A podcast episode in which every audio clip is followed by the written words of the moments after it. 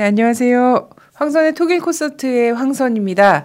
아, 이번 주에는 지난주에도 예고를 해드렸던 것처럼요. 북한 신년사를 좀 더 심도 깊게 분석해보는 그런 시간을 갖도록 하겠습니다.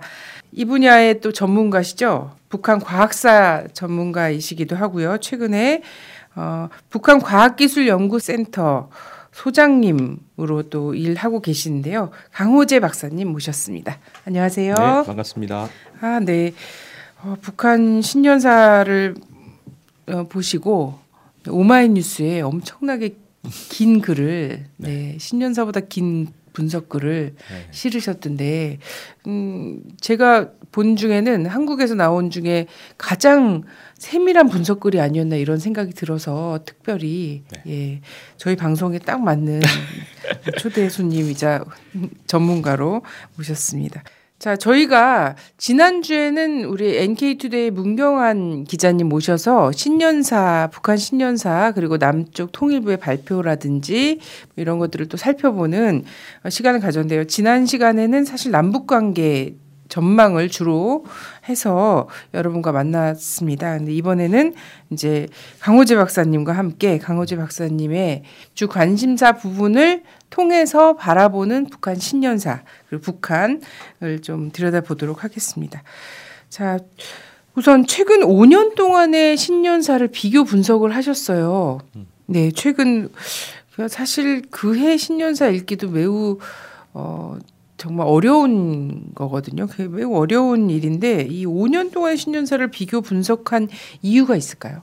우선 뭐 신년사는 저도 읽기는 힘들어요. 어, 이게 문장으로 이렇게 딱 갖춰져서 어, 구조가 딱 보이는 체제로 돼 있는 게 아니라 연설문을 그냥 옮겨낸 형태라서 그냥 줄글로 쭉 나옵니다. 그래서 똑같은 톤으로 계속 나오니까 그것도 맨날 반복하는 것 같아서 어, 저도 읽기는 힘들어요. 그래서 읽으면서 저는 어떻게 하냐면 좀 마인드맵 형태로 해서 구조를 바꿔 보면서 어, 정리를 따로 하면서 읽어 나갑니다. 그래서 5년치를 본 이유는 그 구조를 보면서 이제 보면 어 변화가 조금씩 조금씩 보일 건데라는 생각이 들거든요. 북에서 나오는 공식 문헌 그냥 개인적으로 얘기한다든지 현지로서 얘기하는 거는 좀 다를 수 있겠지만 공식적으로 문헌이 나오는 거는 어, 최고 지도자가 얘기를 하긴 하지만 그 밑에 좀 토론을 많이 거쳐서 거의 정제된 게 나오는 게 일반적인 상례입니다. 그래서 문장에 나오는 수어, 뭐 서술어, 뭐 수식어, 그다음에 명사와 동사 이런 것들이 굉장히 정제돼서 나오는 거죠. 그래서 같은 내용이라도 예전에 어땠나를 봐야 변화를 볼 수가 있는 거더라고요. 그래서 아예 작심하고 요번에 했어요. 어, 너무 많이 하면 저도 힘들고 그래서 김정은 국무위원장이 직접 연설하기 시작한 게 2013년부터입니다. 2011년에 김정일 국방위원장이 돌아가시고 어, 그 다음에는 준비된 게 그대로 나온 거죠. 그래서 나왔기 때문에 13년부터 이제 김정은의 육성으로 나오기 시작했고 어, 영상까지 편집해서 나온 게 이제 15년부터 나와서 5년치를 한번 쭉 보자라고 했더만 변화가 명확히 보였습니다. 네. 그리고 그 이전에 하고 또 13년 이후는 좀 패턴이 좀 달라지긴 했어요. 그래서 13년으로 끊었죠. 네. 음. 그래서 그려진 이렇게 맵이 있었나요? 그렇죠. 네네. 네. 하나만 더 또 얘기를 드리면 신년사와 관련된 게 제 전공 분야하고 이제 맞아 들어간 거죠. 2015년부터 북은 과학기술을 최전선에 내세우겠다고 신년사부터 얘기를 했고요. 그리고 당 대회 할 때도 과학기술이 경제 발전의 원동력이고 기관차다라고 할 정도라의 자리매김을 했었습니다. 그리고 역사적으로 봐야 되고 그래서 과학기술을 알면서 역사적 흐름을 분석할 수 있는 저 같은 사람이 분석해야 된다는 어, 그냥 혼자 네. 혼자 어, 시대적 소명이라 생각하고 날밤을 새서 분석을 했습니다. 그게 네. 이번에 길게 나온 거고요. 아, 예. 예. 5년치를 한번 좀 봤더만 어, 분야별로 변화가 있어요. 그래서 원래 신년사는 딱 그대로 신년에 얘기하면 1년치입니다. 그러니까 작년 1년치를 평가하고 그럼 다가오는 1년치를 예언 예, 예견하는 그런 정책을 얘기하는 거라서 보통 얘기하는 것처럼 뭐 또 변화가 없어 당연하죠. 1년 전 얘기밖에 안 되고 1년 후밖에 안 되니까 똑같은데 그 안에서 미묘한 변화가 있는 거죠. 그래서 당 대회에서 하는 얘기는 최소 5년짜리를 얘기했다면 그 첫 해에 해당하는 작년이 첫 해인지 올해 첫 해인지 애매하지만 신년사가 나온 게 올해라고 치면 어, 첫 해에 나온 거는 어, 어느 분야에 우선 첫 해는 좀 더 집중할 거냐. 그래서 매해 달라지는 중점 분야가 있던 거죠. 그래서 어, 자료 화면이 나가겠죠. 그래서 그 보면 분야별로 어, 공업 분야 별로 이렇게 제가 색깔도 입혀보고 박스로 처리를 해봤습니다. 네. 그래서 분야별로 크게 세 개로 나눌 수가 있는데 기간 산업 우리는 보통 SOC라고 얘기하는 뭐 도로 가장 기본되는 뭐 그런 쪽인데요.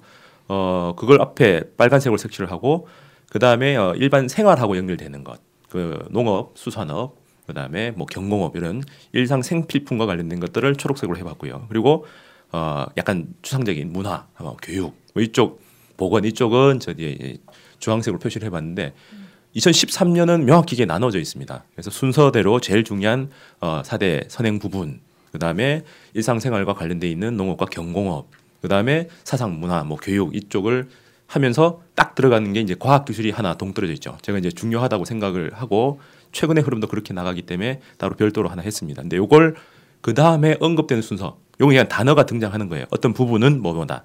이게 뭐 문장 수준도 있고요. 단어 수준도 있고 문단 수준도 있는데 그걸 빼고 그냥 순서만 얘기를 하면 13, 13년에서 14년 가면서 해체가 돼요. 4대 선행 부분이 중간으로 가면서 어 경공업, 농업, 수산 이쪽이 양쪽으로 딱 갈라집니다. 그래서 제일 앞에다가 어 농업 쪽을 이제 배치를 하면서 식량 문제를 해결하려고 하는 거죠. 그리고 하얀색으로 새롭게 건설 부분이 등장합니다. 14년 정도부터 대규모 이제 건설들이 많이 일어나거든요. 그래서 그런 변화를 아 요때는 이게 강조된 걸 보면 아 대규모 건설 쪽이 올해 아니면 내년에 필요하겠네. 근데 올해겠네라고 생각을 할 수가 있는 거죠. 그때 이제 화학공업도 언급은 됩니다. 아, 그때는 이제 금속하고 같이 이제 묶여서 나가는 건데 또 15년 되면은 또 비슷한 흐름이죠. 이제 뒤에 있던 또 다른 초록색들이 전부 다 앞으로 나가는 상황이 되고 4대 선행 부분은 좀 더 뒤로 밀리죠. 여전히 뭐 사회 문화 이쪽은 맨 뒤에 자리를 잡는 거는 똑같고요. 그러다가 15년 넘어가면 이제 과학술이 제일 앞에 서면서 경호업 쪽이 이제 맨 앞에 들어가 있는 그런 상태가 되고요. 그리고 작년하고 이제 올해로 넘어가면 다시 이제 복귀가 됩니다. 2년 정도 해서 어 먹을거리 혹은 생필품과 관련된 걸 쭉 완비를 하고 어 작년 2016년에 가면은 다시 4대 선행 부분 그다음에 농 부분 그래서 3년 만에 제자리를 찾는 이런 흐름으로 갑니다. 그래서 음. 한 2년 정도의 어 생활과 관련된 변화를 일으키려고 했겠구나. 그리고 먹거리와 관련된 혹은 생활 필수품에 대한 것들을 공급을 하려고 했겠구나. 그럼 추정하건대 북한에서 유통되는 생필품이 수입도 있지만 내수용으로도 이제 내수에서 많이 바뀌었겠구나 했는데 아니나 다를까 그런 연구들이 꽤나 많이 나오거든요. 국영 기업이 살아난다. 그리고 어, 외형이 많이 바뀌었다. 갔다 오면은 오 북한이 진짜 많이 바뀌어서라는 얘기를 이 당시에 많이 합니다. 그리고 이제 16년 넘으면서 이제 다시 바뀌면서 당대 당대는 이제 5년짜리죠. 그래서 분야도 더 길어지고 세밀해지는데 순서는 똑같이 사내 선행 부분, 생필품과 관련돼 있는 것, 생활과 관련돼 있는 것, 그다음에 문화예술, 뭐 교육 이쪽이에요. 근데 그 안에 이제 어, 화학공업이나 기계공업 이런 게 들어가 있는데 그게 17년에 딱 들어오는 거죠. 원래 전통적인 사대 선행 부분에서 공업이 분화돼 나가는 흐름이 보이고 그게 올해 이제 화학공업과 기계공업이 자리 잡는 거죠. 그럼 다양하게 다 할 게 아니라 올해는 요걸 좀 더 하겠다. 그 이유는 사대 선행은 그냥 인프라를 깐 거라면 어, 공업을 이제 운영을 해 나갈 때 연료 원료를 공급하는 게 화학공업이고 기계는 그걸 만들어 나간 설비니까 이 두 개를 갖춰야 공업 시스템이 돌아간다는 거죠. 그래서 그런 부분에 올해는 치중하겠다라는 게 보입니다. 그리고 과학기술이 이제 맨 앞에서 빠지지 않고 있는 이런 상태죠. 네, 그렇군요.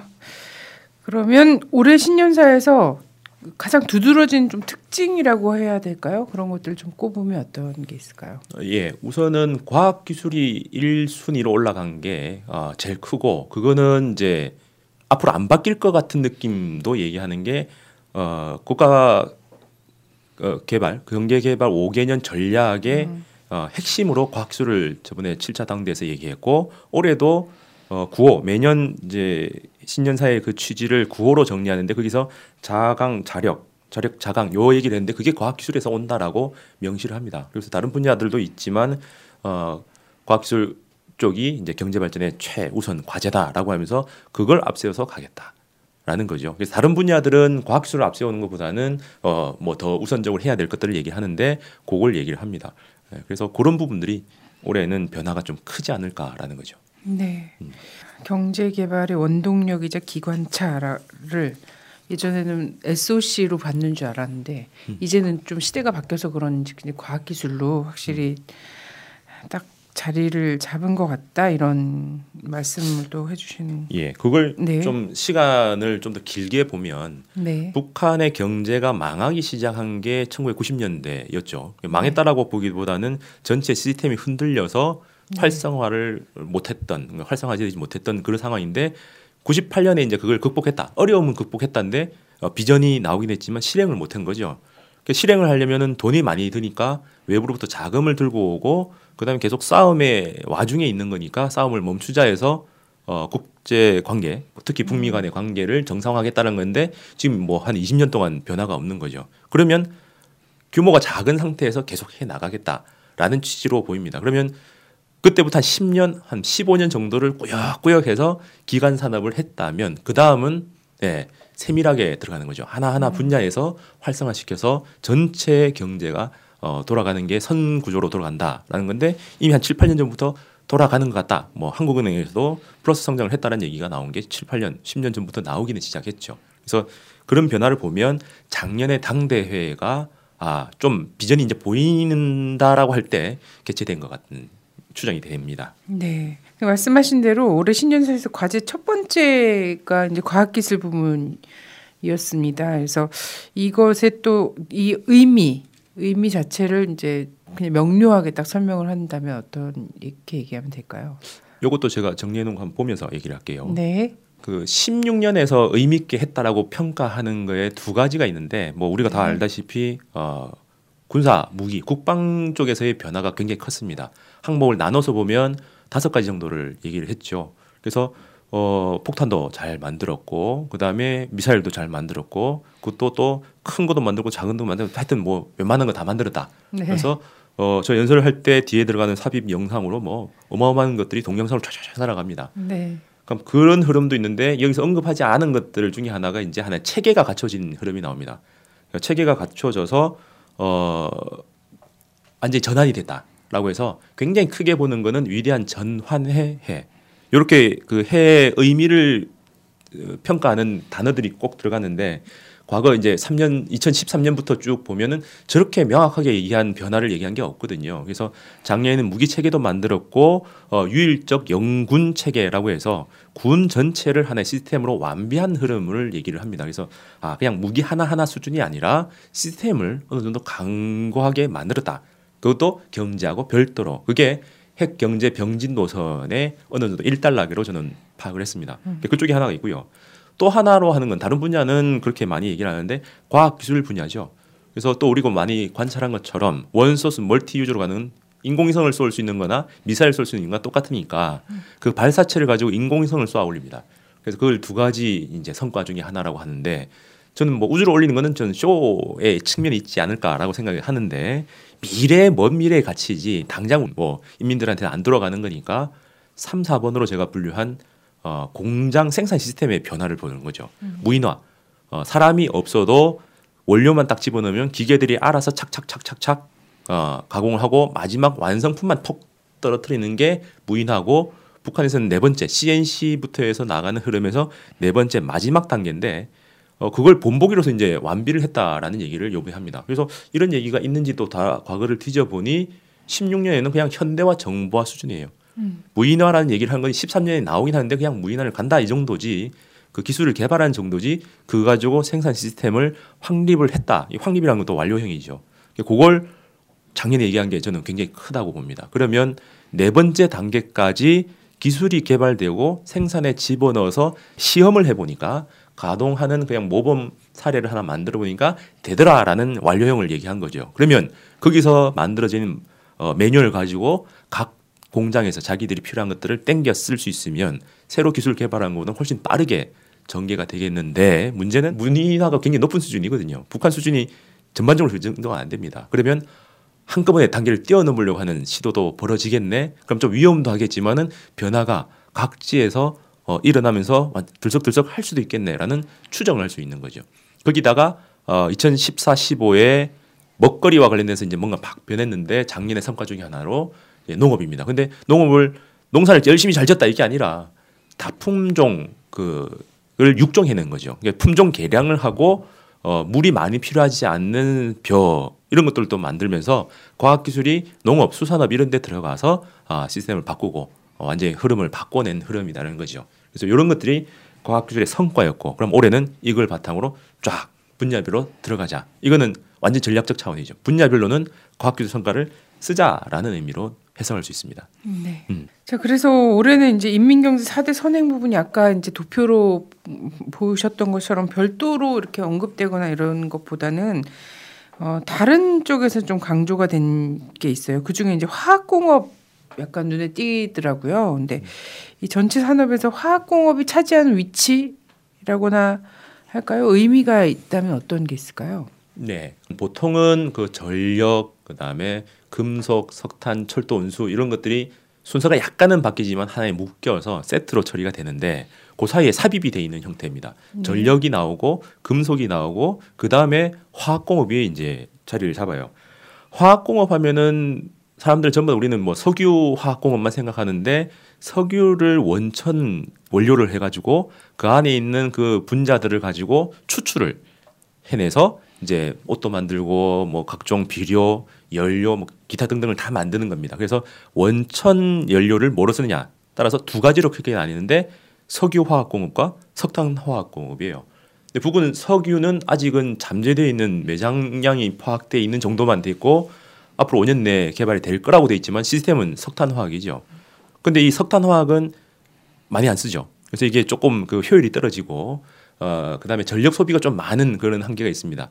옛날에는 석유나 석탄을 떼서 에너지를 끌고 왔는데 지금은 전력 자체가 에너지 원으로 작동을 하죠. 어 그쪽 안 오고 태양열이나 풍열, 지열을 쓸 수 있으니까. 그럼 그런 취지로 봤을 때 원천 연료와 원료를 석탄을 가지고 하기에는 한계가 있는데 어떻게 할까라고 할 때 조금 어려운 얘기지만 그 안에 들어가 있는 분자들을 가장 기본적으로 보면 탄소가 들어갑니다. 생명체 네. 모든 게 다 들어가 있는 탄소인데 탄소가 한 개짜리, 두 개짜리 뭐 순서대로 보면 하나, 둘, 셋, 넷 가겠죠.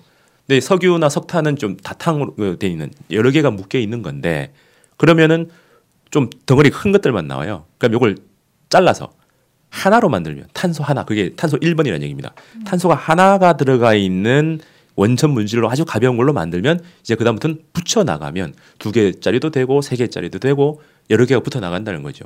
그럼 뭐가 유리하냐? 석탄 가지고 출발해서 쭉 올라가 버리면 만들 수 없던 것도 석탄을 잘라서 하나로 만들어 가지고 다시 나가면은 석유에서 만드는 것도 다 만들 수 있는 그런 장점이 있는 겁니다. 원론적으로는. 그리고 또 하나는 그럼 어, 이게 원천 연료가 뭐냐면 일산화탄소하고 수소예요. 요거는 철광석을 녹여서 하는 제철 공정에서 원래는 폐가스 안에 많이 포함되어 있던 거죠. 그럼 그걸 가지고 와서 고온 고압에 근데 잘 반응을 안 하니까 촉매를 하나 딱 집어넣으면 확 반응해서 얘들이 이제 다른 물질로 전환이 됩니다. 그럼 그걸 가지고 조금 더 합성을 해 나가면은 연료 특히 휘발유 경유까지 만들어지는 거죠. 이건 북한만 하는 게 아니라 전 세계 다 하고 있고 또 이걸 또 제가 조사를 해보니 2016년에는 서울에 있는 그 성균관대학의 연구팀이 음. 요 촉매를 새롭게 구성해서 만들었다라고도 나오는 거죠. 이게 세계적 추세에 해당합니다. 요걸 이제 북에서는 뭘 강조하냐면 비난론을 할 때 그 전력 소비가 너무 심한 거죠. 그걸 아, 전력 소비하지 않는 방향으로 이제 개조하자라는 게 이쪽이고요. 또 하나는 석유가 덩어리이기 때문에 운반이나 쓰기가 힘듭니다. 예. 화차 중에 석탄으로 가는 열차 같으면은 막 삽으로 퍼놓고 나가는데 석유를 하면은 그냥 딱뭐 연료통에다 넣으면 깔끔하잖아요. 그래서 50년대부터 북은 석탄을 가스화하는 걸 많이 해요. 불로 떼고 가스를 밑에서 열 고온을 하면은 증기처럼 어 에너지가 쭉 나오는데 그거를 또 도입을 해서 석탄 가스화 그걸 이제 활용해서 석탄 하나로 탄소 하나로 이제 바꾸겠다. 이런 취지인 거죠. 그래서 에너지 고에너지 즉 고소비 전력이 높은 그런 에너지 시스템을 바꾸는 것도 있고 석탄을 기본 소스로 해가지고 나가는 걸 넓혀서 석유까지 다 포괄하는 쪽으로 넓혀 나가는 그런 의미로 나가고 목적은 예, 연료와 원료의 국산화에 있습니다.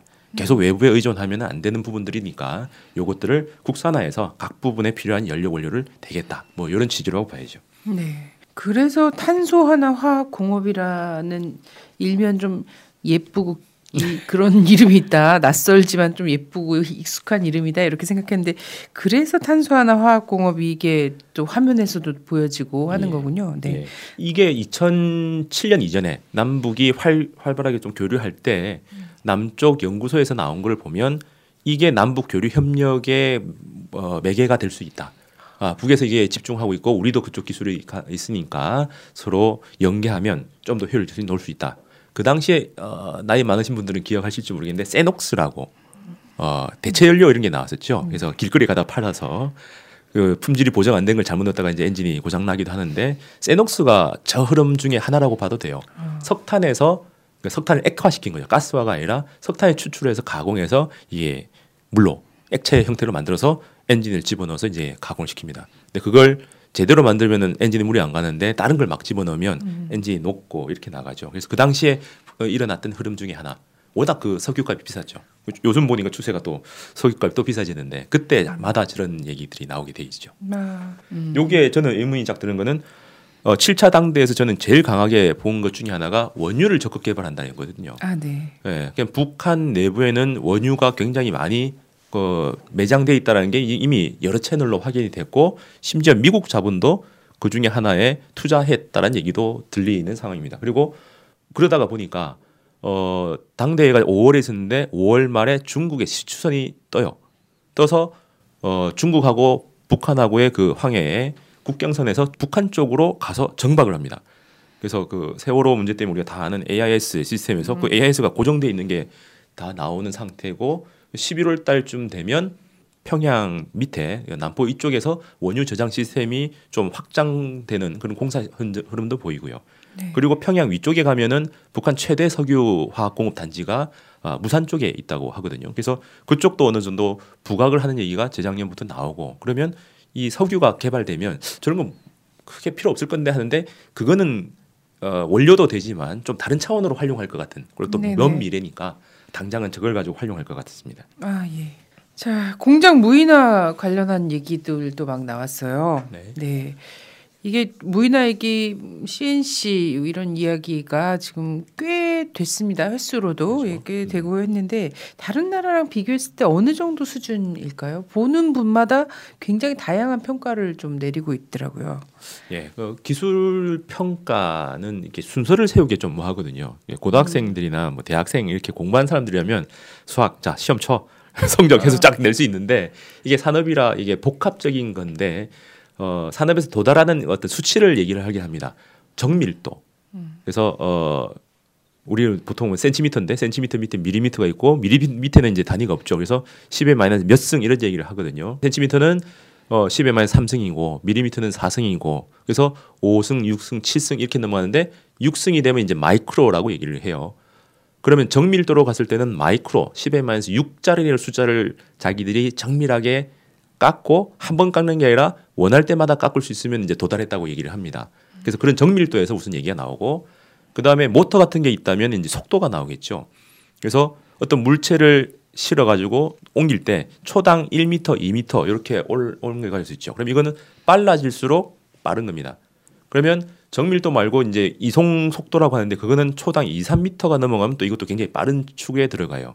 빠른 축이라는 것도 다 할 수 있는 게 아니라 전 세계에서 한 10개 혹은 5개 미만의 국가만 만들 수 있다라고 하면 이제 첨단에 올라가는 거죠. 그래서 그런 다양한 숫자로 봤을 때 어, 이건 상호 검증이 안 돼서 어, 저도 확증을 못 하지만 북한의 주장으로 따지면 정밀도로 보면 10의 말 7승까지 도달했다고 얘기를 합니다. 그럼 그거는 이제 전 세계에서 도달했다고 얘기하는 마지막 숫자예요. 기계 쪽에서는. 그래서 어, 그 정도까지 갔나 했는데 인공위성이나 우주 발사체를 만들려면 6승에 7승까지 가야 되죠. 그다음에 이송 체계는 이제 모터가 나오는데 그게 핑핑핑 움직이는 건데 어, 그 정도는 아직 확인이 안 됩니다. 제가 뭐 실물을 보질 못했고요. 또 하나가 있는데 회전 어, 터빈 같은 엔진 같은 것들이 이제 우리 자동차 보면 RPM 나오잖아요. RPM은 분당 회전수거든요. 그래서 보통 우리 자동차 할 때 시동을 쿵 걸면 600에서 1000 정도.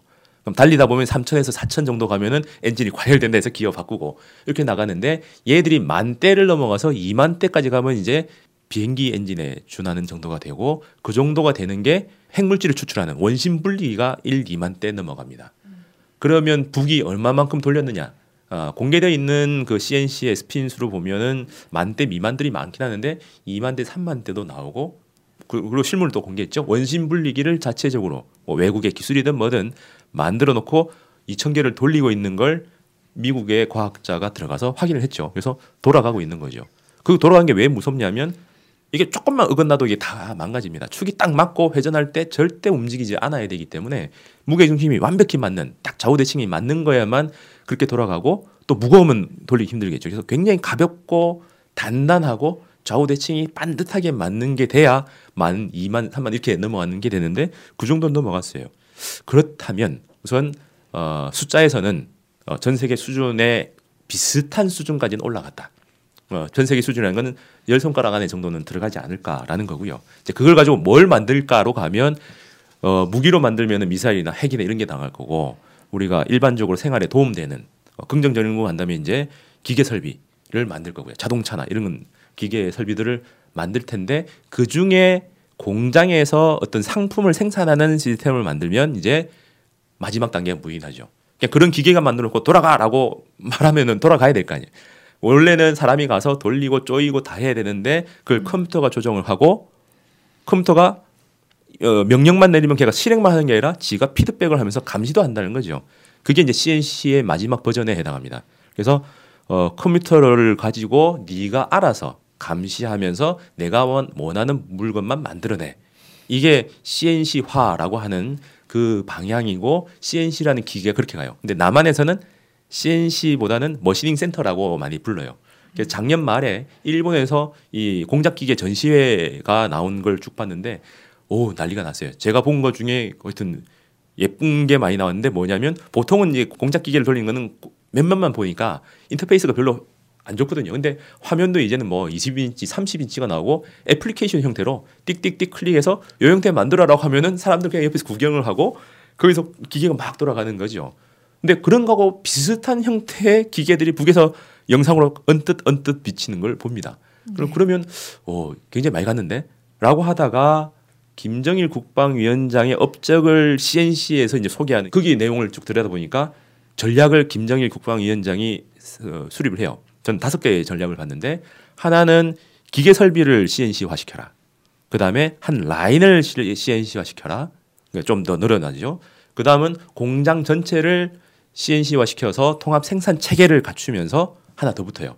정보, 경영 정보를 어, 뒷받침하는 거죠. 이게 뭔가를 보면 데이터베이스와 전사적 사물 인터넷하고 비슷한 흐름입니다. 그래서 전체 흐름을 컴퓨터를 가지고 데이터를 가공하는 걸 해서 지배인이나 기사들이 판단할 때 데이터를 명확히 보조해주는 보조 장치 같은 것들이죠. 결심을 한다고 하던데 그러니까 그런 것까지 집어넣어서 마지막 네 번째 단계는 공장 전체를 무인화시켜라.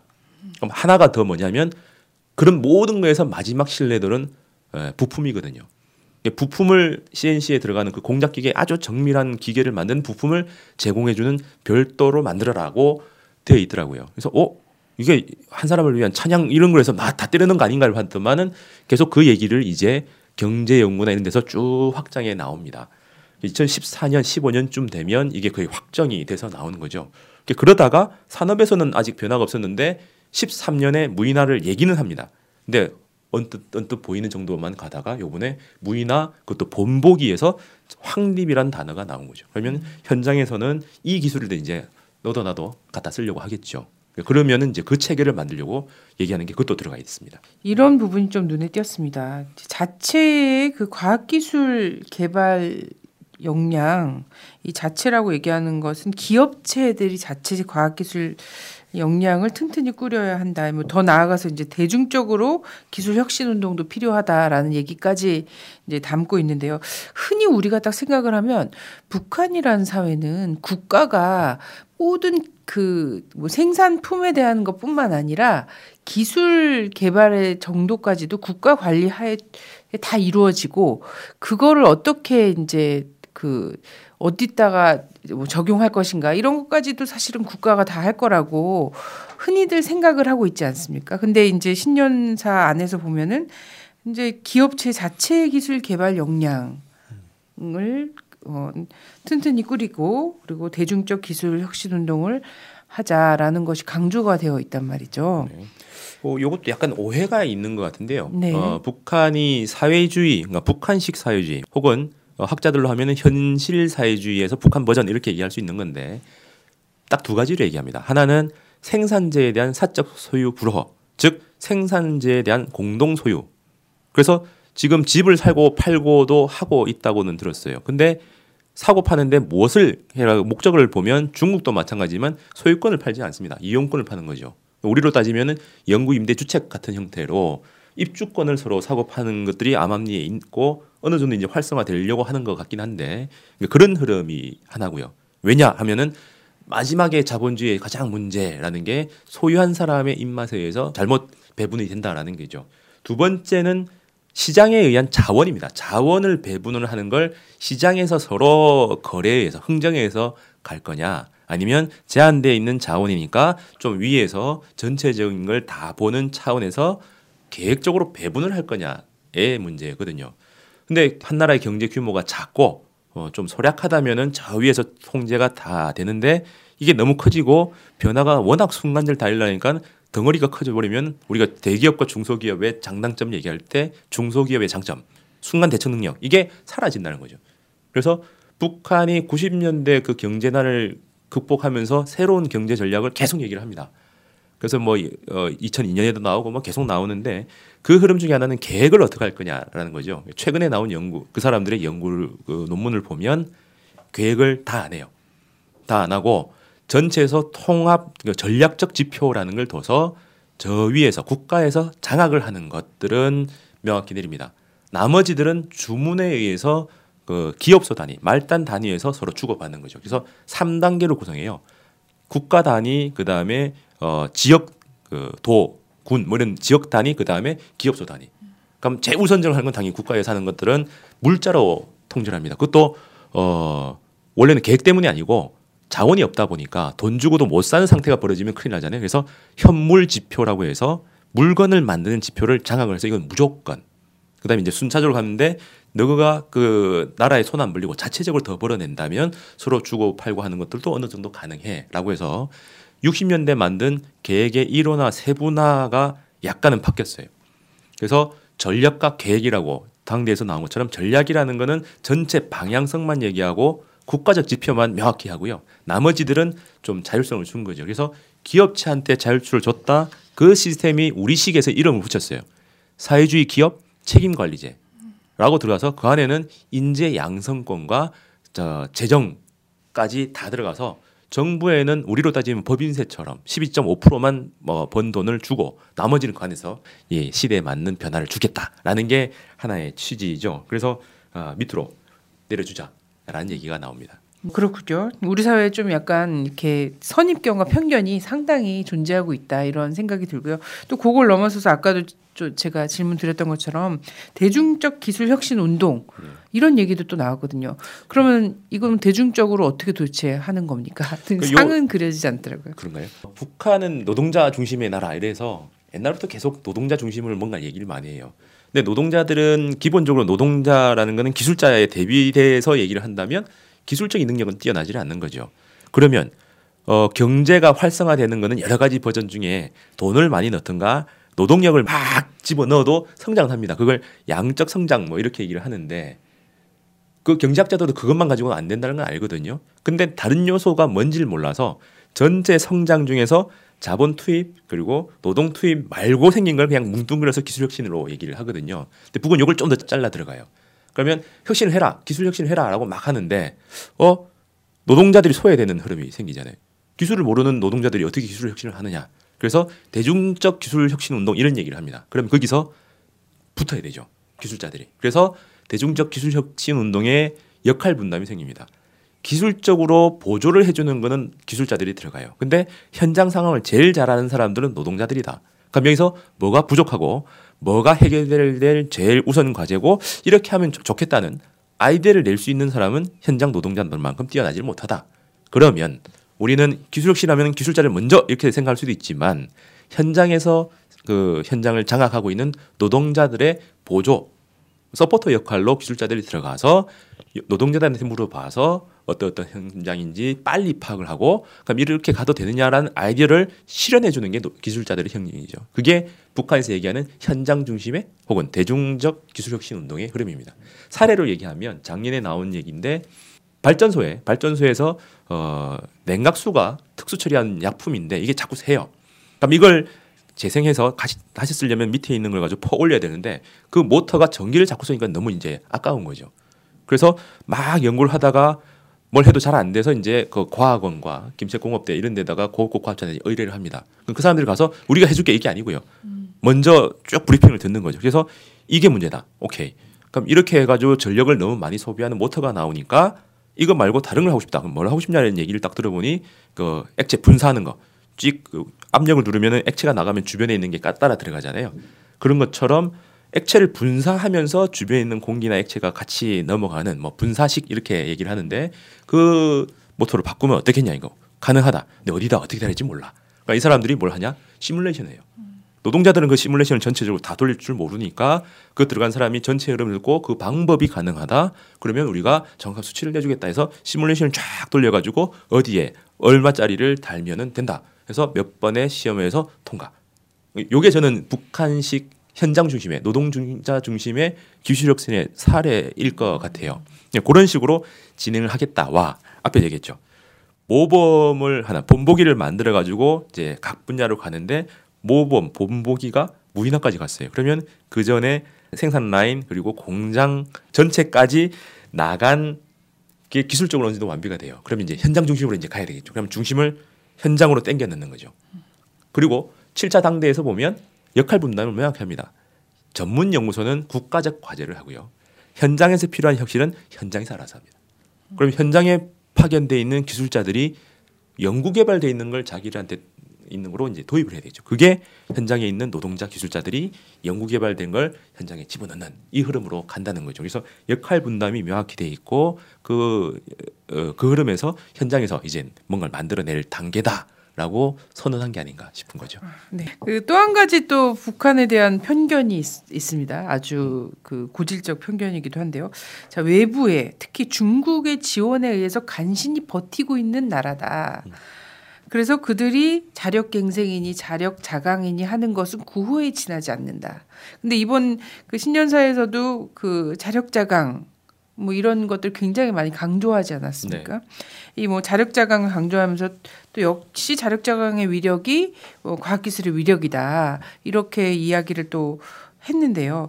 경제개발에서 또 자강력 이게 실제 음, 가능한 건지 실제 자체의 힘으로 어, 성장하고 있는지 할 수 있는지 요게 이제 신년사 안에서나 최근에 이제 들은 정보 이런 걸로 해석이 좀 가능하신가요? 예, 거기서도 이제 경제에 대한 신화 같은 거죠. 수출만이 살 길이다. 너무나 음. 강하게 생각을 하죠. 그래서 수출이 뭐 중단되거나 잘못되면 우리나라 경제 전체가 나빠진다고 너무나 신뢰를 많이 하다가 IMF 거치고 하면서 살짝 아닌갑다라는 게 나오죠. 그래서 내수 경제를 강조한 거는 10여 년밖에 안 되죠. 근데 내수 경제를 강조하고 할 때 농업품과 뭐 경공업 이런 얘기를 하면 또 사람들이 이상해집니다. 그래서 외국과 FTA 할 때도 자동차와 반도체 이런 얘기를 하기 위해서 농산품을 포기하는 그런 상태가 나도 사람들 끄떡끄떡 하고 넘어가는 상태죠. 저는 신화라 봅니다.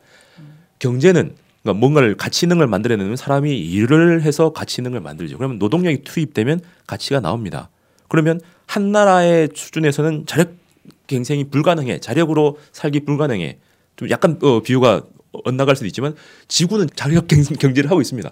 네. 지구는 다른 외계 행성으로부터 뭔가 도입을 받지는 않아요. 그러면 그 규모가 어떠냐의 차이가 있을 수는 있지만 기본적으로 일할 수 있는 사람들이 있고 일을 할 수 있는 공간이 있고 그게 일을 해서 돌아가기 시작하면 더디고 어렵고 이런 차이는 있겠지만 돌아가는 거죠.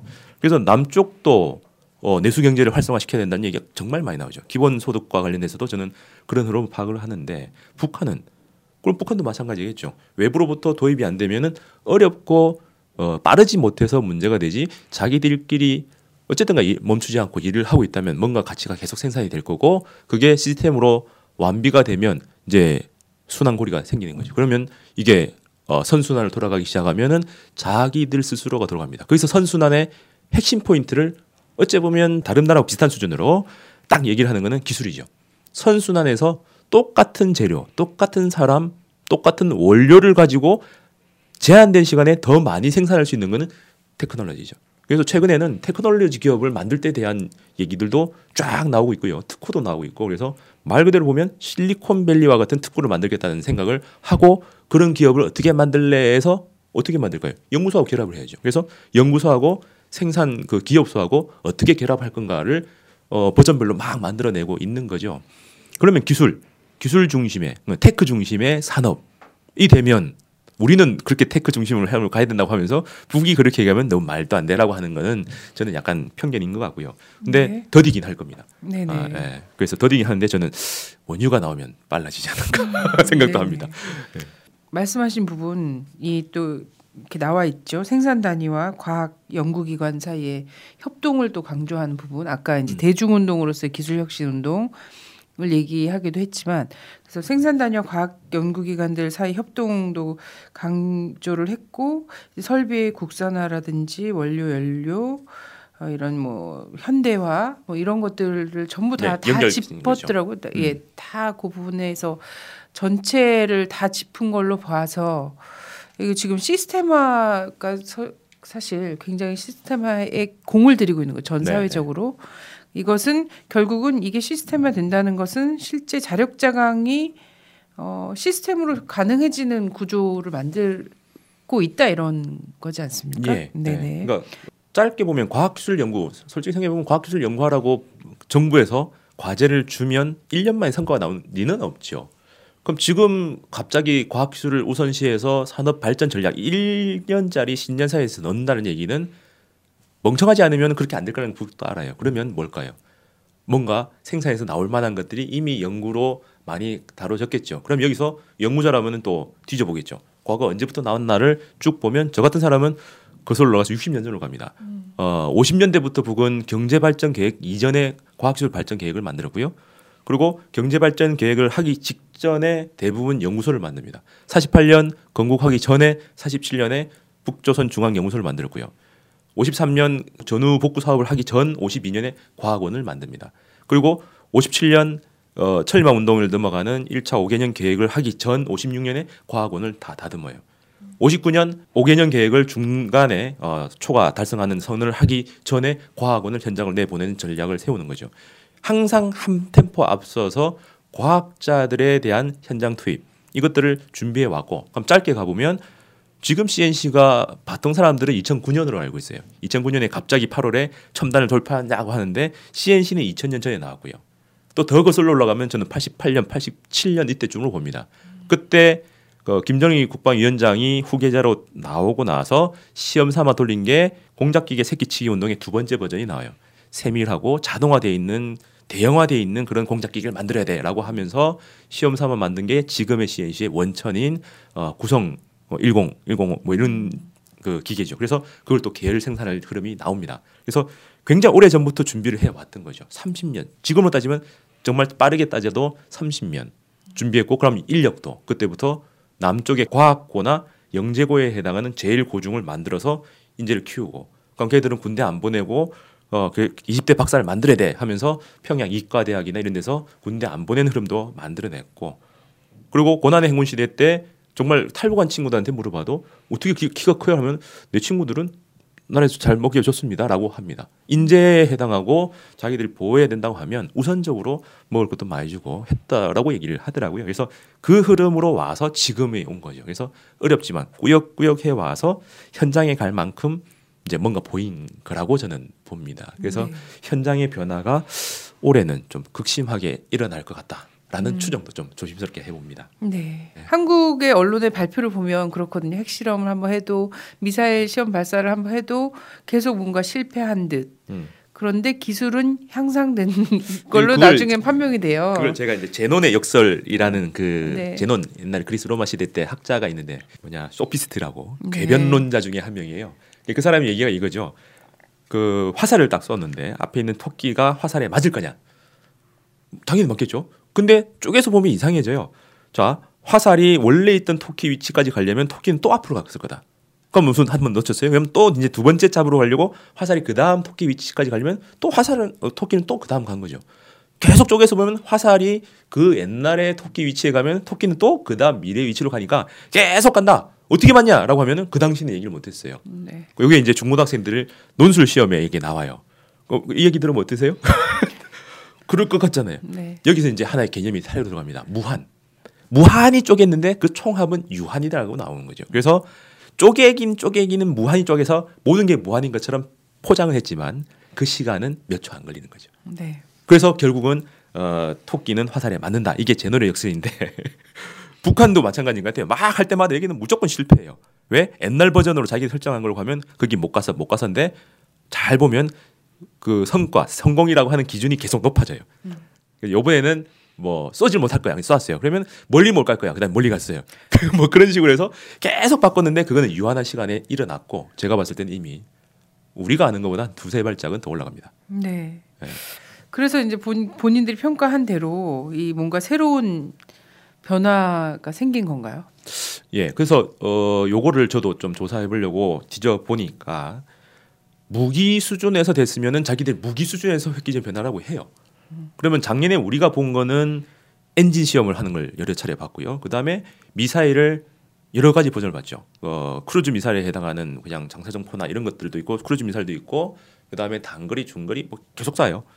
어 미사일도 많네. 그리고 또 인공위성도 한번 쏴보고요. 그리고 안에 있는 폭탄도 옛날에 플루토늄에서 여- 분열되는 거에서 융합되는 것까지 그 다음에 모형도 아예 공개할 정도로 표준화, 규격화됐다까지도 나옵니다. 어 이건 뭐지?라고 하는 시점에서 딱 한마디 나오는 게 3월에 처음 공개되는 게 어, 유일적 영군 체제라는 거죠. 북은 모든 걸 한 점점에 참 모으는 걸 좋아하는 나라인데 그걸 이제 다른 말로 하면 통일 단결 이렇게 얘기를 하는데요. 일단 유일을 영군 체계에다가 집어넣었어요. 그러면 이런 그 군수 국방과 관련된 무기들을 쫙 만들었는데 그걸 관리하고 그 버튼을 한 사람으로 딱 올리는 이런 체계 그걸 만들라고 2016년 3월에 처음 얘기가 나옵니다.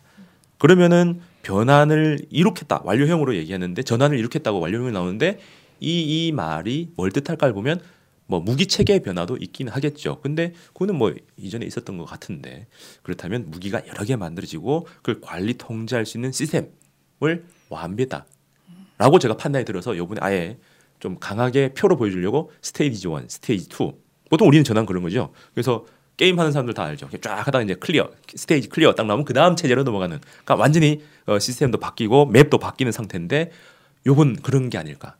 그럼 또 거꾸로 가면요. 스테이지 1에서는 기술을 개발을 해요. 그럼 기술을 개발하면 스테이지 2에서는 그걸 강화시킵니다. 그럼 개발되어 있는 체계 내에서 이제 전체의 힘을 키우는 규모를 키우는 흐름으로 간다면 요번에도 국방력을 강화하는 흐름이 나오죠. 그럼 그렇- 그렇다라고 하고 넘어가도 괜찮은데 저는 궁극적으로는 비핵화 한반도의 비핵화를 생각을 하는데 남쪽 아니고 북을 다 해야죠. 음, 판도라 같은 영화가 나오기도 하니까. 네. 그러니까 그런 흐름을 보면 협상이 어느 정도 가능할까를 보면 스테이지 1에서는 개발하는 단계니까 개발을 멈추면 핵무기는 안 나와요. 근데 이제는 핵무기가 생겼어요. 그리고 완비를 했어요.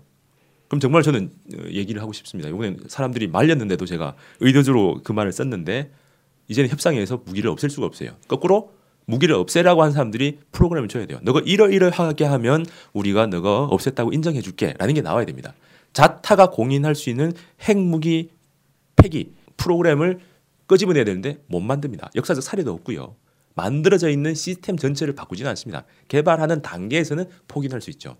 그렇다면 이제는 넥스 두 번째 스테이지로 갔어요. 그러면 중단 혹은 있는 걸 동결만 유일한 아, 객관적인 그 프로그램이 있는 유일한 협상이지 있는 걸 없애라? 그게 좋아요. 없앴다고 하면 믿어줄. 거예요. 믿어주지도 않을 걸 누가 해요. 네. 근데 이건 역사 사례에 있습니다. 2008년에 이미 북미 간에 핵 프로그램과 관련해서 서류를 다 주고 받았는데 합의 못 봤어요. 예. 그때 하려고 했는데. 그래서 앞으로는 이제 두 번째 스테이지에서 핵 협상을 해야 된다. 인데 요걸 이제 쏠 거냐 말 거냐가 이번에 나와 있죠. 네네. 자 그래서 또 이것 때문에 가장 큰 크게 이제 한국의 언론에서는 가장 많이 다뤄졌습니다. 그리고 다 정치권 전체가 다 맹비난을 했습니다. 대륙간 탄도미사일 발사 준비를 마쳤다. 그러니까는 이것에 대해서 뭐 여야 할 것 없이 전부 맹비난을 했는데요. 어, 발사할 건 할까요? 잘 보셔야 돼요. 네. 어, 신년사에는 완비했다고 안 했습니다. 네. 어, 대륙간 탄도 미사일을 시험 발사할 준비의 마무리 단계에 들어갔다 나옵니다. 네, 아주 네. 어려워요. 이렇게 설정을 막 해놨는데 과거의 핵 시험이나 미사일 시험을 할 때를 딱 보면 김정은의 수표가 예, 나오죠. 예, 보고서 표면에다가 김정일이 뭐 언제 쏘세요 하고 뭐 의미를 막 적기도 했는데 그 뒤에 표지를 보면 준비를 마무리한 보고서가 나와요. 그럼 준비의 마무리 단계에 들어갔고 예전에는 준비 마무리된 데다가 사인을 딱 하면 쏴요. 그래서 제가 좀 더 빨리 발표했으면 어, 제가 먼저 했다고 얘기할 수 있을 것 같은데 이걸 가지고 이거는 마무리 단계 들어갔고 남아 있는 유일한 거는 사인이다. 사인은 언제 어느 때 하라라고 하는 정치적인 전략적인 판단이라는 거죠. 그랬더만 그제인가요? 어 언제 어느 때고 쏠 수 있게 되어 있다라고 하는 거죠. 근데 ICBM만 그런가요? 어, 정지 위성도 그렇게 되어 있습니다. 지상에서의 분출 시험을 했다고 나오죠. 그럼 작년으로 되돌아가면 무기의 지상 분출 시험을 3월에 해요. 근데 화성 10호를 10월, 10월에 쏩니다. 그때 분출 시험 한 게 반영이 됐어요. 석달 만에 무기에서는 그냥 바로 넘어가기도 해요. 그러니까 말은 준비 시험 막 하는데 모든 게 석 달 안에 이루어질 정도까지 되니까 공개를 하는 거죠. 그래서 어, 군사 쪽으로 보면 원래 첩보라서 원래는 공개 안 하는데 공개를 해요. 그럼 최첨단일까요?라고 하면 아니겠죠. 그러면 왜 북한에 공개돼 있는 걸 북한이 가지고 있는 최첨단이라 볼까? 실제로 뒷단에서는 그렇게 안 봅니다. 언론에만 전부 다 첨- 첨단인 것 같고 요번에 포기됐으니 북한의 군사 수준이 이만큼이다라고 하는데 절대 아니고요. 어, 많이 잡아줘도 80% 보통은 6, 70% 미만이라고 봐야 되죠. 그러면 네. 우리가 본 그것도 어마어마한데 그 뒤에 뭔가 숨어 있을 거다. 그러면 더 무시무시한 상태가 되죠. 그래서 저는 기술적으로 다 준비가 됐어요. 됐다고 봐요. 그러면 남아 있는 거는 정치적 판단이죠. 옛날에는 정치적 판단을 지금 팡, 어, 공개 안 하고 했는데 이번에는 공개를 했어요. 자, if 남한이나 미국이 행동을 한다. 그럼 그 행동이 긍정적이다 하면 발사를 안 하죠. 부정적이다 하면 발사합니다. 그럼 남한이나 미국이 자기들도 모르게 행동해야만 할 설정이 나와 있습니다. 1월, 2월 말, 3월 초. 그때 완전히 안 하기만 하면 소극적으로 할 것 같으면 예, 영해 밖에서 해라라고 아예 주어서 이례적으로 예전에 없던 수식어가 들어간 게 문전 앞에서라 합니다. 어디가 문제지라는 게 논란이 있지만 핵 항공모함이 우리 영해로 들어오기 시작한 게 5년이 채 안 되더라고요. 네. 2013년 정도만 하더라도 핵 항공모함은 제주도 언변에서 그냥 놀았습니다. 군산 앞바다까지 들어온 것도 2014, 15 어, 연평도 포격 사건 이후에 이제 나온 흐름인데 그때까지도 북한의 GPS 교란 시스템 때문에 못 올라왔던 게 대부분이고요. 그래서 한 5년 전만 되돌아가더라도 제주도 밑에 여기서 놀았거든요. 그 정도를 상정하는 게 아닌가. 네. 근데 오바마 때문에 이게 너무 무서워하는 흐름이 있어요. 음. 아무것도 안 하면 어떡할까? 음. 아. 그것 때문에 저는 예, 정치지성 얘기를 더는 게 아닌가 싶어요. 음. 아무것도 안 하면 정치지성을 쏘겠죠. 아, 네.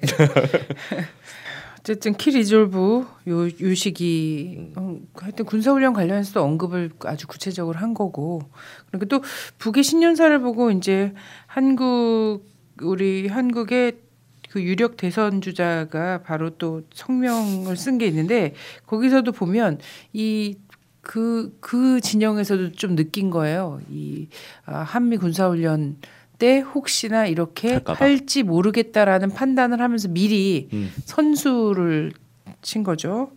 그래서 연례적인 것이다 이러면서 그 성명에 그게 미리 나와 있었고 저도 깜짝 놀랐습니다. 아 신년사 이렇게 해석을 다 비슷하게 하고 있구나 이런 그게 서로 생각이. 핑퐁을 하고 있는데 남쪽에서 네. 연례적이니까 어, 얘기하지만 하는데 연례적이라는 핑계를 댄다고도 해놨죠. 네네네. 그래서 서로 똑같은 얘기를 이미 하고 했습니다. 있습니다. 네.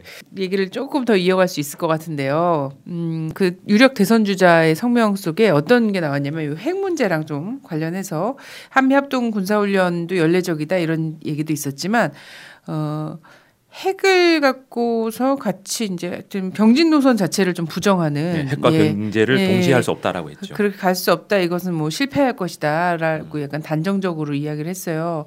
근데 실제 여기 그 신년사라든지 작년에 이제 행보라든지 이런 걸 보면서는 어떻게 보시나요? 이들의 지금 병진 네, 노선이라는 그거는 저는? 굉장히 실망을 많이 했습니다. 그러니까 연구자 입장으로 그쪽이나 뭐 지금 그 대선 후보들한테도 계속 저는 얘기를 하고 싶고 몇몇 팀에는 만나서 얘기도 해봤는데 너무 대북 인식이 없어요. 너무 안보는 북한하고 싸움의 이 흐름에서만 가는데 궁극적 남북이 같이 돼야 남한이 지금 경제 난을 이겨낼 수 있는 흐름도 있습니다. 그리고 어, 핵과 경제가 동시에 발전할 수 없다는 것은 어, 박근혜 정부의 그 정책이었거든요. 그걸 그대로 읊고 있는 것도 저는 좀 놀랍기도 했는데 좀 따져보자는 거죠. 어, 지금 핵무기 프로그램이 가동되어서 넘어가는 제일 처음이 1945년 맨하탄 프로젝트입니다. 그때는 거의 대부분의 자료가 공개돼 있고요. 그러면 핵과 경제가 동시에 발전할 수 없다는 것은 외부의 봉쇄도 있지만 핵을 개발하려고 돈을 너무 많이 쓰니 경제에 돌릴 여력이 없다. 이게 클 것 같아요. 그러면 돈을 따져봐요. 핵 무기를 개발하는데 돈이 언제 많이 들 건가? 언제 많이 들 것 같아요? 맨해탄 프로젝트는 많은 양을 만든 건 아니지만은 90%가 핵물질 추출에 들어가요. 원심 분리기를 만들고 그다음에 원자로를 만들어서 가공하는 거기에서 90%의 돈이 들어가고요. 연구 인력한테는 10%가 안 들어갔다고 나왔어요. 그래서 그런 흐름으로 보면 북이 원료를 그러니까 연료 핵물질을 추출하는 게 2012년에부터 2015년 안에 거의 다 끝난 거거든요. 원심 분리기를 가동한 게 2012년에 보여줬고 새로 더 한다. 그다음에 플루토늄을 다시 재가동한다가 14년 15년쯤에 나왔기 때문에 기본적으로 그 핵물질 추출하는 그 비용은 다 지불한 거죠. 그럼 지금은 연구도 다 되어 있으니 규격화해서 늘리는 거죠. 솔직히 되어 있는 거에서 더 만드는 게 그렇게 많이 들지는 않을 것 같습니다. 네. 그래서 그쪽으로 보면 핵무기는 이미 돈 투자를 다 했고 이제는 가지고 매서 되죠. 여기서 돈의 문제가 아니라 심리적으로 그리고 전략적 판단에 개입이 됩니다. 어, 미국 그 고위 관료도 작년 말에 북한을 들어가 보고 사람들이 심리적으로 편해진 느낌이 든다라고 얘기를 합니다. 미국 사람들도 그 심리를 읽어요. 핵무기가 만들어지면서 북은 땅 속에 참호를 파지 않아도 지상으로 나올 수 있는 상태가 돼요.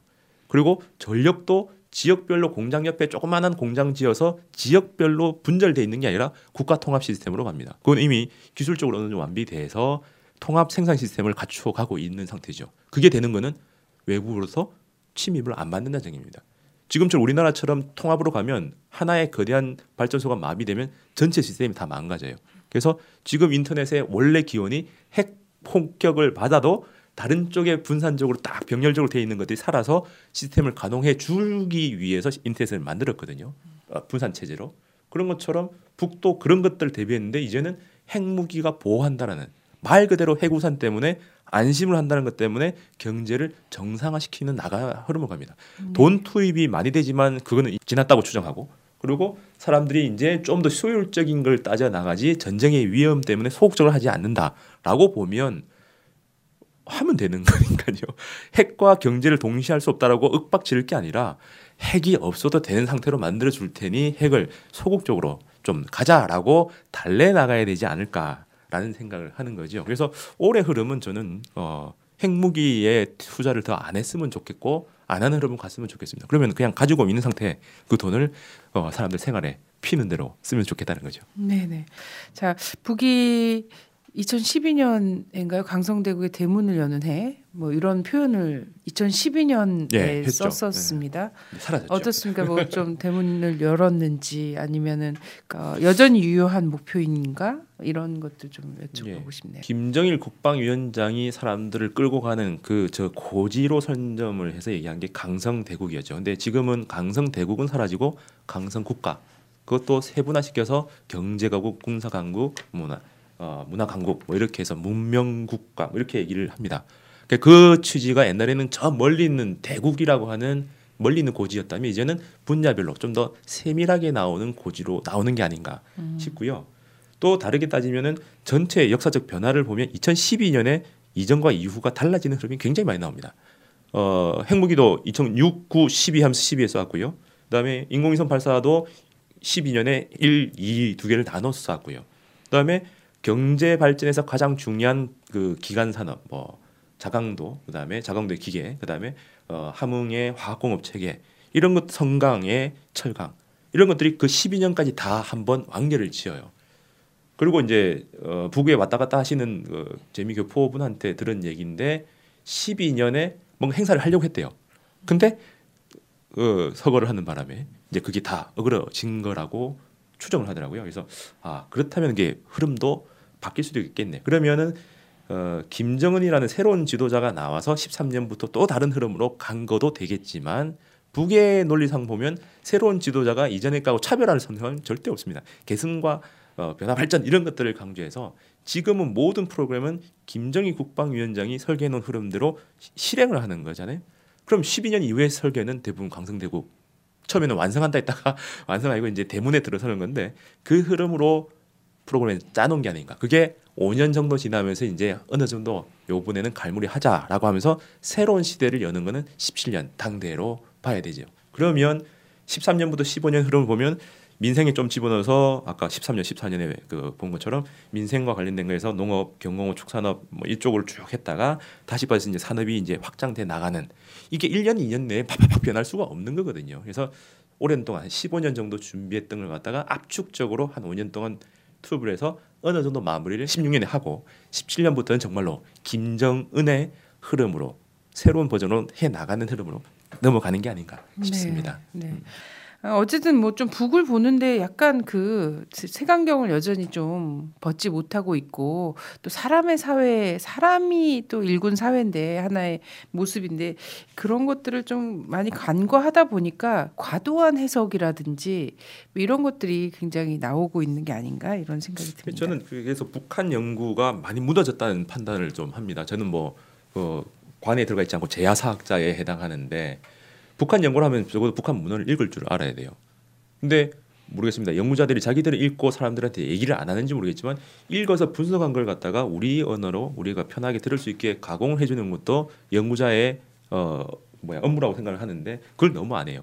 신년사 나오면 신년사를 분석해야 되고 뭐 당대 보고 문헌이 나오면 그걸 분석해서 가공하고 역사적 맥락이나 여러 가지 의미를 끄집어내는데 기, 기승전 개혁개방 없음, 음. 기승전 시장화, 기승전 어, 변화 없음, 맨, 맨날 이런 얘기인 거죠. 근데 알맹이를 들여다보면 아무것도 없다라는 것 때문에 모르겠습니다. 제가 분석을 해놓고 제가 정리해놓은 걸 너무 북한 문헌에 따라간다라고 얘기하는 사람들도 있는데 우선 따라는 가고 그다음 내 얘기를 집어넣고 내 목소리를 내고 합쳐 나가는 게 우선이지 않을까 싶어요. 그래서 좀 저는 요번에 고생해서 한 일주일 정도 걸려서 음. 어, 썼는데 하여튼 많이 보시고 제가 뭐 못 본 것도 많을 테니까 같이 토론하면서 어, 북을 잘 알아갔으면 좋겠습니다. 네네. 네. 사실 뭐 한국의 언론에서는 정말 많은 북한 전문가들이 나오거든요. 종편마다 1월 1일 하루 종일 이 신년사를 방송을 어, 한국의 언론에서 해줬는데 근데 이렇게 좀 알찬 그 찰진 이런 분석이 전혀 없었거든요. 박사님 너무 고생하셨고 귀한 글을 남겨주셨습니다. 한국의 척박한 어, 풍토에서 예, 귀한 글을 남겨주셨고 오늘 방송도 나와주셔서 너무 감사드리고 마지막으로 저희 통일 콘서트 보시는 애청자 여러분께 한 말씀 해주시죠. 네, 제가 봤을 때는 요즘은 북한 연구자들보다 어, 그냥 일반 시민들이 눈이 더 밝은 것 같아요. 작년에 7차 당대 했을 때도 어, 과학 기술이 굉장히 많이 나왔는데 왜 연구자들은 얘기 안 해요? 하면서 저한테 문의한 사람들이 많았습니다. 이번에도 마찬가지더라고요. 연구자들이 얘기 안 해서 왜 안 했습니까? 물어보면 내가 잘 몰라서 안 했어라고 얘기를 해요. 근데 눈이 있고 그리고 약간의 편견이 없이 보려고 하는 노력만 있다면 그냥 문장 그대로 보면 아 북한이 이렇게 가는구나라는 흐름은 볼 수 있죠. 그게 실제로 일어나느냐 아니냐 뭐 얼마나 사실에 부합하느냐 그건 그다음 얘기고요. 적어도 자기들이 이렇게 가겠다 맹세를 하고 계획을 내세웠으면 아 그렇게 가는갑다 한번 두고 보겠다 이 정도도 괜찮을 것 같아요. 왜요? 우리는 음. 앞으로 잘 살아야 같이 사이좋게 돼야 우리도 살고 북도 살거든요. 근데 뭐 일본하고 사이가 안 좋다고 우리가 계속 놔두지도 않는 것처럼 북도 계속 사이 안 좋게 놔두어가지고 우리만 손해입니다. 좀 잘 친하게 만들고 사이좋게 만들어야 우리가 편해지는 거니까 좀 더 연구하자라는 취지입니다. 그래서 저는 당부드린 거는 북한 과학기술연구센터라는 게 있다. 어, 그렇게 연구를 같이 하고자 하시는 분들은 같이 참여해서 얘기했으면 좋겠다라는 새 다짐을 저도 합니다. 네. 이상입니다. 예, 오늘 뭐 귀한 말씀 감사드립니다. 새해 복 많이 받으시고요. 통일 콘서트에 종종 나와서 이렇게 심도 깊은 좀 분석 좀 전해주시고 예, 주십시오. 그렇게 뭐 거리가 있으면 제가 한 번씩 나오겠습니다. 네, 네 다음에 뵙겠습니다. 주권 방송이 민중의 눈과 귀를 멀게 하는 공중파와 종편, 신문들에 맞서 진보 언론의 사명을 다할 수 있는 힘은 애청자분들의 적극적인 참여에 있습니다. 주권 방송을 후원해 주십시오.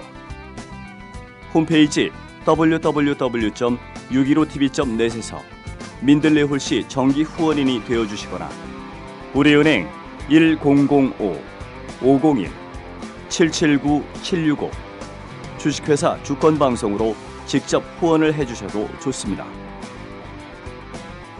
저희 주권방송은 평화 번영과 민주 회복을 위한 진보 언론의 사명을 성실히 수행할 것입니다.